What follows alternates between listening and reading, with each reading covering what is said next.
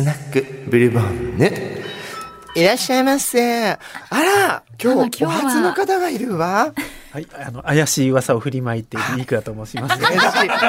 今時はそういう流しの方がいるのね。嬉しいわね。まあ、でもそんな方に全然話させなくてもいい？今日は。ママがね、水曜日に、水曜日に見てきた劇の話していい、はい、でもさ、劇見に行ったって言うとさ、ね、2時間ぐらいかなと思うじゃない、うん、6時間半よもう。いやあんまり聞かないですね。見てる間にちょっと老け込んだもの。あでも本当はねいいお話だったからむしろ活力をいただいたんだけれども、えー、タイトルはねインヘリタンス継承。継承ってあの受け継ぐみたいな意味の継承ね。もともとは海外のねトニー賞4部門受賞したりしてブロードウェイとかウエストエンドで上映されてた作品を日本の気鋭の演出家熊林弘隆さんが日本版を上演してくれたというので現代のニューヨークを舞台にした物語なんですけど浅見玲さんが演じる第2部で出てくる方を除いて全員ほぼゲイみたいな舞台なのね登場人物が、はいはい、ただ世代とか立場がいろいろ違うってことで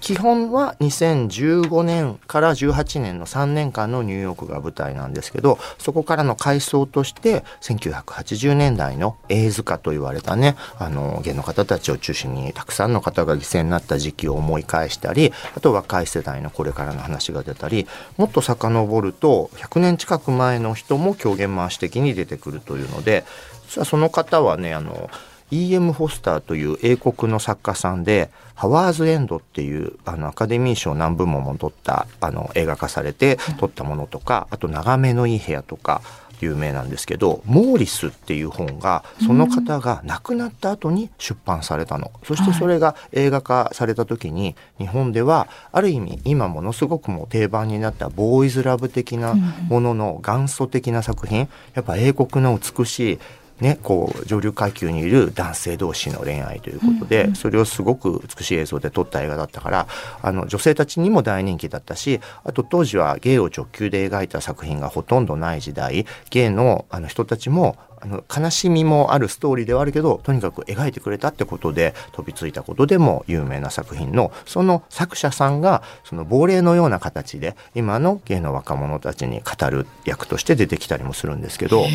そうそのねあの E.M. ホスターさんとあと一応現代を生きる高齢のゲイカップルの片方のえー、ウォルターさんの役を演じたのが笹井英介さん。でこのウォルターさんのお相手の役を演じたのがあの声優さんとかでもあの大人気な山地和弘さん、お声聞けば本当に聞いたこと絶対ある方なんですけどっていうお二人の高齢のカップルとあとまあ主人公と言えるのは、えー、30代のゲイカップルなんだけどその人たちがね象徴している役どころがぐっときてまず現代を生きる主人公30代のカップルは、えー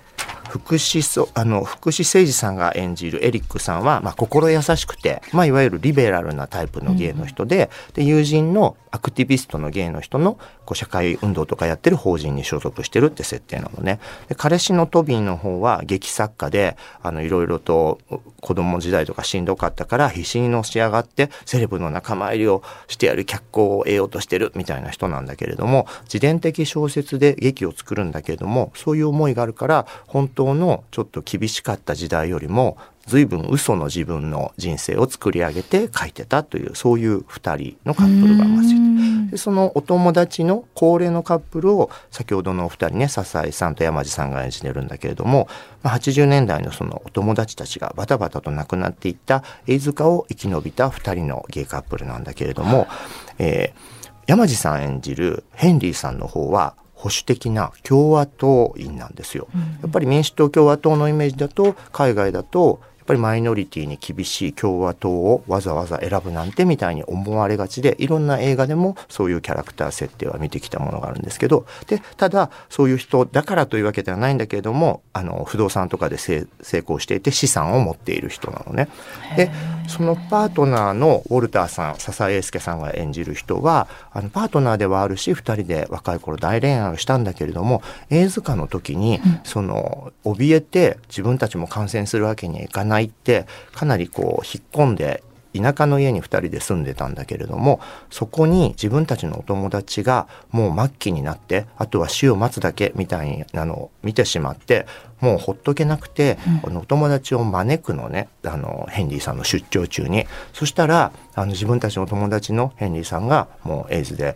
本当に死にそうだからあのうちの2階に今入れてるんだよって出張から帰ってきた彼に言うともう彼は激怒してあれだけこう感染から身を守るために頑張ったのは何事だっつって、彼をその時は拒絶するっていうそういう過去があった。だけどウォルターさんはその後ももう友達じゃない人も含めすごくたくさんの人をもう行く場もないあのみんなから嫌われて死に行く人たちをその家で見送ったっていうそういう何十年前の背景もある2つのカップルが描かれていて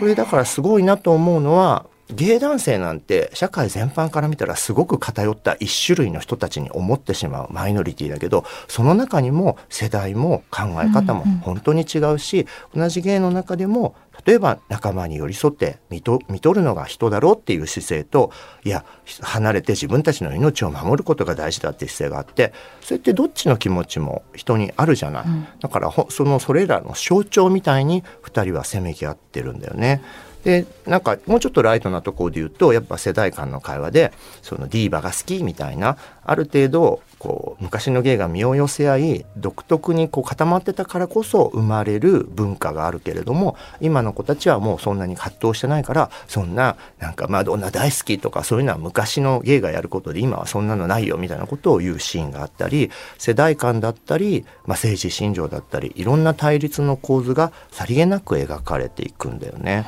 だけどあのやっぱすごいのは昔だと共和党員の芸がいたとしたらそれはこうある意味魔女じゃんみたいな風なキャラクター設定されることが多かったんだけど今回のこの舞台は時代がまさに実はトランプが最あの